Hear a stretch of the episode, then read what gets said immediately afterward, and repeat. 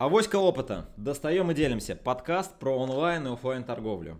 А, всем привет! В студии для вас работает Камиль, Наталья и Екатерина. И сегодня у нас третий подкаст и тема «Наши люди. Как правильно сохранить и уволить». Всем привет!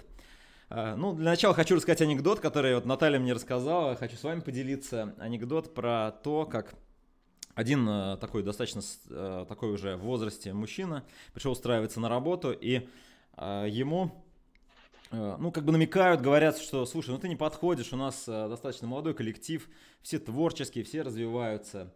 Мужчина такой посмотрел и говорит, а вы все-таки запишите мой номер телефона. Когда выяснится, что у вас все ваши творческие и развиваются, растут, а работать некому, вы позвоните мне. Ну, примерно, в общем, такая история, да. А, Наталья, я знаю, что у тебя тоже есть история, и, в общем, э, понятно, что мнение по этому вопросу. Давай, наверное, расскажи историю и что ты считаешь по этому вопросу. Привет всем, спасибо, Камиль. Действительно забавная ситуация. А у меня история такая есть из жизни, да, тоже период э, достаточно жесткого кризиса, когда нужно принимать стратегические решения о переходе. Мы переживали тогда не кризис моей компании, а просто мое решение. Я решила переехать из одного региона в другой. И у меня возникла, соответственно, необходимость закрыть э, ту часть бизнеса, которую я вела в своем родном городе. И у меня сотрудники были 14 человек, я их так долго собирала, пестовала, любила. У меня тоже все были молодые, амбициозные, творчески растущие и работающие при этом, да, представляете? Вот покидая такой коллектив, как первое лицо, я понимала, что просто так оставить этих людей я не могу и не хочу, и вообще, да, там предлагала ехать со мной, покорять новые горизонты бизнеса, да, а люди сказали, ну, у нас тут семьи, дети, там еще что-то, да, у кого-то какие-то были другие пожелания, выборы, в общем, они, ну, сказали, что не хотят они вот без меня там жить, вести этот бизнес сами, и не хотят, собственно говоря, там перебираться, поэтому я так пригорюнилась, думаю, ну вот, столько я вложила в этих замечательных э, людей, что же мне с ними дальше это делать, да? А, как бы распустить команду было просто, а вот э, оставить их вот так было для меня достаточно сложным тогда выбором. Я взяла, открыла свою записную книжку, позвонила заказчикам, партнерам, клиентам нашим, вот, в общем, всех 14 человек я благополучно трудоустроила со своей легкой руки, рекомендации э, в разные компании. Да. Когда сейчас приезжаю вот иногда в старинный свой родной город, меня очень рады люди видеть, потому что никто из них не остался на произвол судьбы, не потерял, а скорее выиграл, и смогли они дальше развивать свои профессиональные какие-то компетенции. Вот. И для меня это было тоже колоссальным опытом, что и как бывает в бизнесе, и что, в общем-то, как я всегда и всем говорила, люди — это наше все, бизнес — это про людей, для людей и во имя людей. Да? Вот есть у меня такая история, и это дало мне потрясающий опыт, понимание вообще, что такое команда, что такие твои люди, а, люди, которые непосредственно за тобой пошли в своей жизни, приняли твое предложение о найме, и для меня поэтому всегда отношения с командой и ответственность за людей – это, наверное, самый главный вызов, который принимает предприниматель. Мы больше чувствуем риск э, и легче с ним миримся, чем люди, которые работают у нас в найме. Да? Они стремятся к более постоянной и понятной жизни – и это нормальный процесс, просто мы разные немножко по вопросу отношения к риску. Поэтому, когда меня сейчас э, многие спрашивают, а что мне делать, я вот не уверен, у меня неопределенность есть завтрашнего дня, есть такие риски, а как с командой, а как платить зарплату и так далее, да, я всегда всем отвечаю, ребят, ну вы оцените, да, то есть если этот коллектив вы собирали, он был вам нужен, для ведения бизнеса, значит, вы искали именно этих компетенций. Честно, напишите себе список сотрудников и разбейте его на три части. Первое – это люди, с которыми вы не готовы расстаться ни при каких обстоятельствах. Да? То есть вы будете приносить им из дома деньги, еду, селить их у себя в квартире и так далее. Да? И просто с ними искренне проведите беседы о том, что удерживает их именно в вашем бизнесе, почему они приняли решение посвятить часть своей карьеры в работе в вашей команде, в вашей компании. И если вы до сих пор еще не знаете, то начните эту работу делать, да, потому что это крайне важно понимать, что люди с вами, а, они, скорее всего, с вами даже не по вопросу своей зарплаты, а по вопросу совпадения ценностей и ключевых историй о жизни. Да. А во вторую группу соотнесите людей, которых вы можете позволить себе держать, когда у вас дела идут более чем хорошо, и когда вы рассчитываете на позитивный сценарий развития событий на рынке, и у вас достаточно денег для того, чтобы им платить, их развивать, платить за их образование и заниматься какими-то программами стимуляции, мотивации, то, что помогает вам вести стратегически ваш бизнес к вашим целям, да, а третья часть э, команды, которая понимаете, что это люди, в общем-то, они вам и не очень нужны, да, не совсем понятно, зачем они находятся у вас в штате, да. От этих людей можете избавляться, и кризис этому не предлог, это необходимо делать постоянно, то есть оценивайте персонал. И знаете, что кто-то из них относится к ключевой команде, кто-то из них относится к команде расширенной, связанной с удержанием доли рынка, а кто-то вам попросту не нужен, потому что не справляется и потому что не соответствует вашим требованиям и вашим ценностям. Э, в принципе, это очень полезная работа, которую стоит повторять регулярно и постоянно, и вне зависимости от того, что закрыли вас на карантин или выпустили вас с карантина, случился финансовый кризис или у вас случились какие-то стратегические изменения в команде, да, а что еще я могу посоветовать по, по части, как правильно сохранить людей и как правильно начать разговор с людьми? Да? Если вы понимаете, что бизнес ожидает какие-то сложности, какие-то трудности, и вы не сможете платить зарплату в полном объеме какой-то период времени, да? здесь крайне важно принять решение, да, на что вы ориентируетесь и при каких условиях э, вы действительно команду отпустите, а при каких сможете ее сохранить и вернуть на предыдущий уровень доходов, например. Да?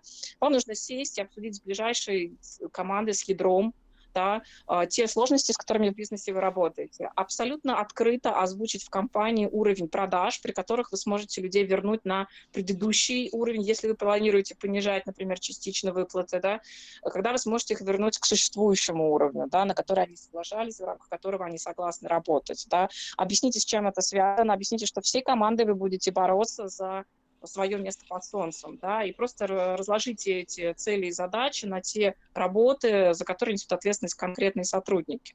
Вот. Как начинать такого сорта разговора? Я всегда и всем говорю, что начинать лучше с правды что случилась ситуация, вы все не дети, вы понимаете, что у нее есть последствия. Да? На сегодняшний момент мы имеем вот такую ситуацию, вот такие риски, да, планируем прийти вот сюда за счет первого, второго, третьего, четвертого, пятого шага в вашем антикризисном сценарии, если это вас коснулось прям кризисно. Если кризисно вас это не коснулось, тогда вы собираете людей и говорите, слава богу, у нас хорошая стратегия, у нас прекрасный запас прочности, вам всем нужно подсобраться и понимать, что мы ожидаем отчасти негативных сценариев, но мы сохраняем в полном объеме команду, сохраняем выплаты, сохраняем решения, сохраняем программы развития персонала, да, но тогда просим всех, соответственно, тоже включиться и быстрее отбить вот фактор э, там, сидения дома, например. Да. А вы можете поговорить со своим средним менеджментом о том, чтобы они поддержали людей и уделили там, первые 2-3 недели не только операционным показателям, но и просто поговорили с людьми, кто как пересидел карантин, у кого какие переживания есть на предстоящий полгода-год. А, как дети, как семья, как родители, как друзья, да, не коснулось ли кого-то за этот период нечто очень сложное, трудное или страшное, да. Это то, что middle management будет делать в ближайшие шесть месяцев постоянно, регулярно, и это тоже займет часть его времени, и тем не менее это придется компенсировать именно управленцам. Вот э, я бы порекомендовала разговор начинать именно с такого ключа, с такого подхода, потому что это транслирует ваше отношение к команде, к людям и вашу ответственность за их жизнь. И люди понимают, что вы не просто эксплуатируете их компетенции, что вы действительно выстраиваете с ними глубокие отношения, потому что вы намерены с ними пройти большой и долгий путь. А, я вот коснулась сейчас своей речи э, того, что это касается людей с компетенциями. Я очень рекомендую вам еще отдельно составить список, наши дорогие слушатели, про компетенции, на которые вы полагаетесь, то, что создает основу вашего конкурентного преимущества. Да? Например, это компетенция делать инновации быстро в бизнесе, это компетенция поддерживать э, клиентов, поддерживать сотрудников, да, э, что бы ни происходило и насколько бы они не были хороши, платежеспособны, да, или какие-то еще ключевые вещи. А, что вот ты, например, Камиль, думаешь про компетенции, которые сейчас обострил рынок как наиболее важные и значимые? Э, да, всем привет. Действительно, тема кадров и найма, и увольнения сейчас персонала очень актуальна. А, у меня ну, большое количество знакомых думает или сейчас принимает какие-то решения в эту сторону вот, собирается сократить кого-то. Вот. А я хочу э, вот действительно про компетенции немножко поговорить, потому что э, это действительно важно. Э, что происходит у нас, что у нас с вами произошло? То есть была, ну, одна дорога, мы по ней ходили, привыкли ходить, да, вот у нас, например, розничный магазин или, может быть, там а, небольшой какой-то магазинчик там в интернете, да, и мы, соответственно, а, вот, ну, продавали, да, у нас были люди и так далее. Сейчас, ну, рынок поменялся, то есть мы уже не можем в том же самом формате решать те задачи, которые а, рынок перед нами ставит. Соответственно, нам нужны другие компетенции или нужны а, более прокачанные люди. Либо вот одни люди не нужны, другие нужны. И, соответственно, спрос и вообще запрос идет сейчас на то, что должны появиться ну, другие люди, инопланетяне назовем их, да, вот, у нас в компании есть такое понятие, как семирукие пятикрылы, то есть люди, которых не существует. Ну, что это за люди, я просто опишу, да, то есть это должен быть интернет-маркетолог, и чтобы он разбирался, и, не знаю, в продвижении, и сайты умел делать, и, я не знаю, там, и пиаром занимался, и брендом занимался, всем-всем-всем занимался, да.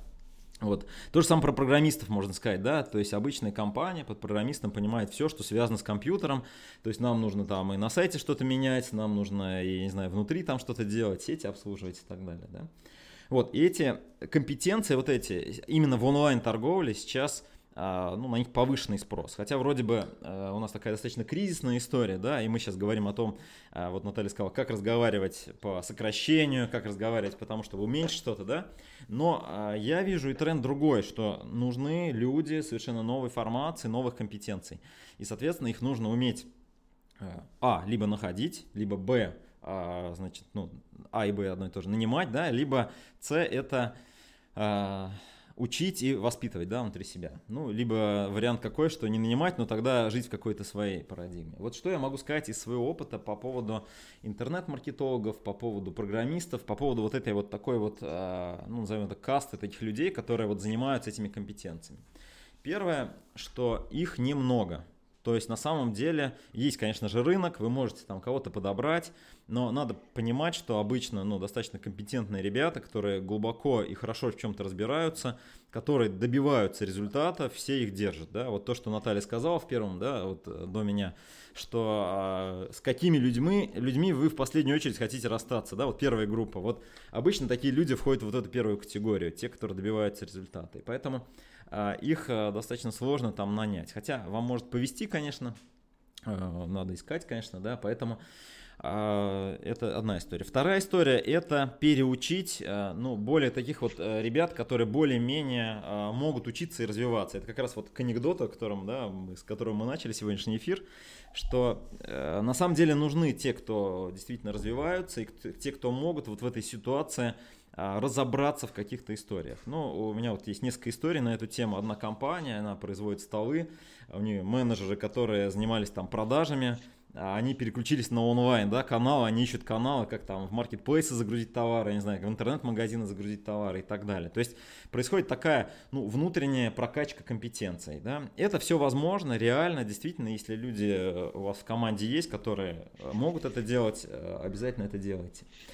Вот. А, третья вещь, которая я считаю важной, это э, ну, вот создание среды для таких людей. То есть то, о чем Наталья говорила, там развитие и так далее. Но важнее всего, я вот поддерживаю здесь Наталью, что нужны вот по ценностям, да, чтобы вы сходились. Потому что многие ребята, маркетологи, программисты, они а, работают в том числе, если вы делаете какую-то очень крутую штуку. То есть для них иногда важнее работать в команде, а, которая делает крутую штуку и получать меньше, чем а, работать в команде, которая делает какую-то посредственную вещь или ненужную вещь, по их мнению, или там неценную вещь, а, но получать больше. Вот. То есть это люди очень часто вот такого плана, и поэтому а, вот сейчас а, как раз такой вот у вас вызов, да вам а, нужны такие люди, которые будут с вами вот в это непростое время а, делать с вами какую-то новую историю, да, вот, поэтому Э, имейте это в виду. Вот.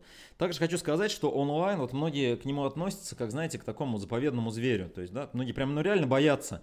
Слушай, как я вот вообще в интернете буду там присутствовать, что я буду там делать и так далее. Я могу сказать, что вот э, несколько кейсов есть, когда есть крупная компания, там больше 400 магазинов у нее, она буквально там за 2-3 недели запускается в онлайне, причем, ну, команда там, понятно, управленцы там с онлайном не все имели дело и так далее, да. А, компания, там, которая ну, занималась фер, фермерскими хозяйствами, там собственнику больше там, 50 лет, они буквально за неделю э, просто э, менеджер, который у них вроде бы занимался, там такой толковая, толковая девушка, она переключается, изучает там систему, э, достаточно быстро, за неделю-две стартует. То есть я хочу сказать, что в принципе а, это не rocket science, это не какая-то космические технологии, это все, во всем можно разобраться. Вот. Ну и, наверное, вот э, свое выступление э, закончу ссылкой на книгу «От хорошего к великому». И вот тезис, который в ней мне очень нравится, тезис, касаемый что команда, да, и лидер, они э, важно с кем вы и кто, да, а уже потом важно, чем вы занимаетесь. Поэтому э, подумайте об этом и действительно признайте, что мир изменился и двигайтесь вперед, двигайтесь вашей, в, к вашей, э, к вашим вещам в онлайне, вот. А, Екатерина, а вот что с офлайном? Как вообще вот у тебя, вообще вот у клиентов, можешь поделиться своими, своим опытом и вот по поводу людей, что, что все-таки делать? Да, спасибо, Камиль. Здравствуйте, коллеги. Э, рада слышать вас в эфире очередной раз. Э, по офлайну, по как выбрать людей, кого оставлять, э, в общем-то, очень похоже на то, что вы все говорите. Камиль, ты говорил ценность, Наталья говорила ценность, мы все говорили там про совпадение ценностей.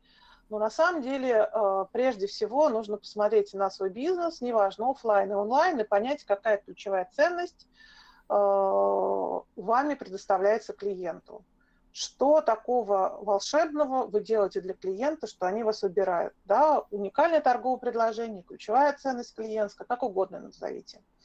И, соответственно, когда вы понимаете, что это, вы смотрите на те процессы, ключевые процессы, которые выполняют данную ключевую ценность, и на тех людей, которые обеспечивают данную ключевую ценность. А, и потом уже понимаете, что этих людей нужно сохранить в обязательном порядке. Эти люди с вами должны остаться, а со всеми остальными вы решаете вопрос ну, как-то по-другому, если действительно такая ситуация, что всех оставить вы не можете. Ну, если мы берем, например, э, онлайн-магазин, да, какая же ключевая ценность может быть у онлайн-магазина? Ну, на самом деле, на данный момент, как я понимаю, очень много онлайн-магазинов выиграло за счет цены.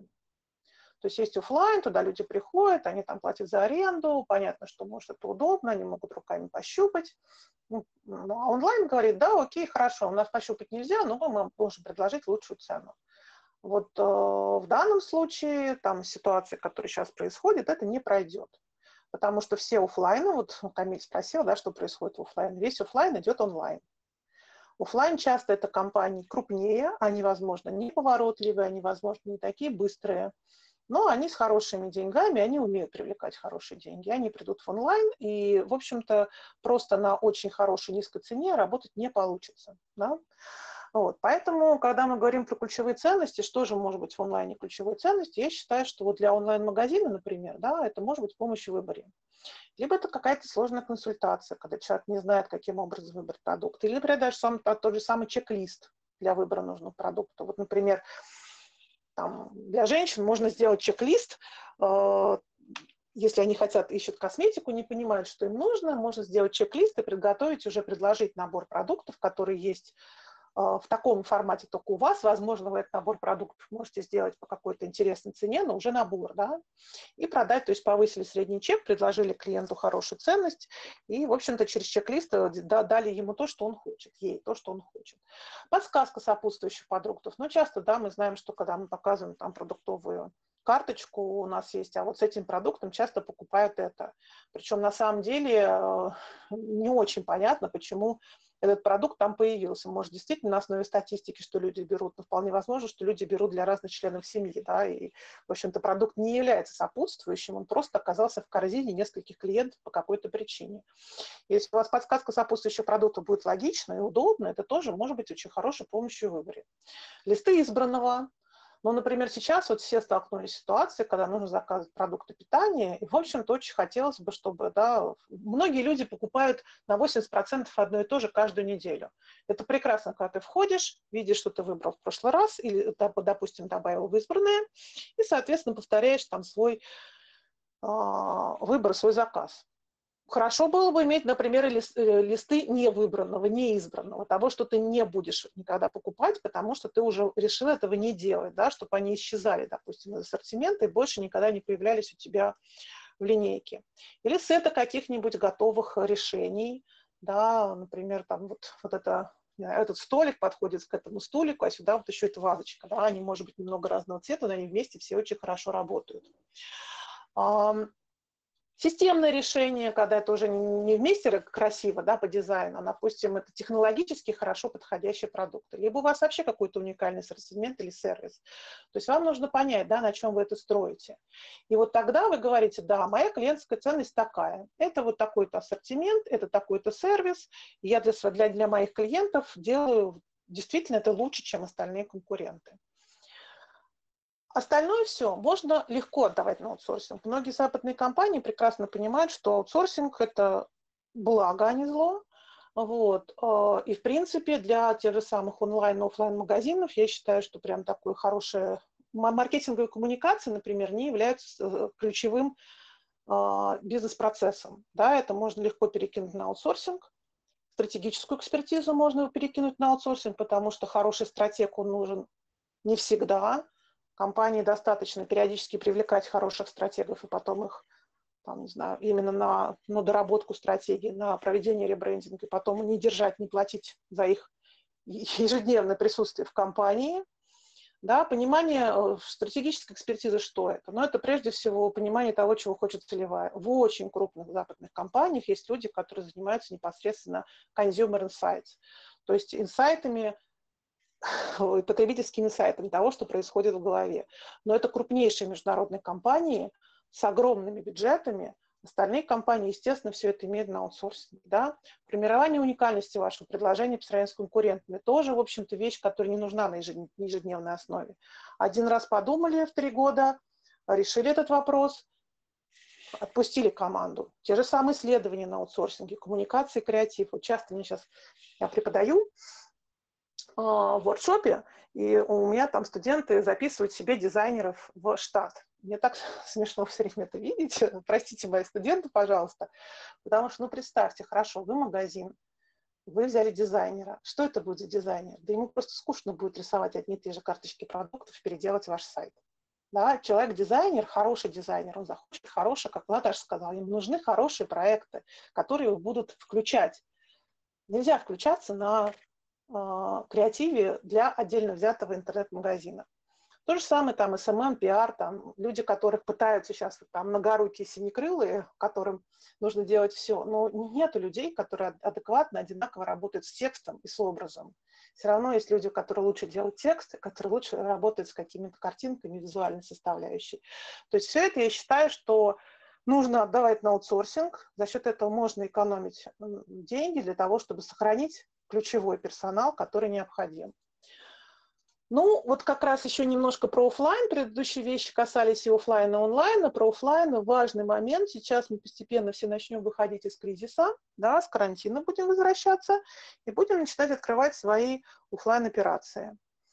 А, опять же, да, важно помнить, что мы работаем для людей, люди к вам, к вам придут. Даже если вы являетесь скептиком, ну, как коронавирусным скептиком, Нужно понимать, что не все такими людьми являются. Естественно, у всех будет страх и боязнь.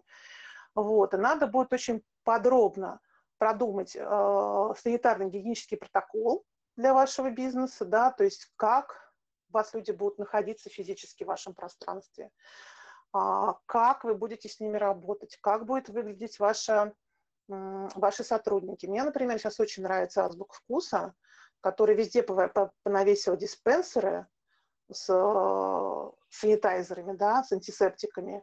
У них сотрудники все не только в масках, они еще в специальных прозрачных таких вот, ну не шлемах, а да, в касках, да, спереди, да, у них надеты вот эти вот экраны. защитные, да, защитные экраны.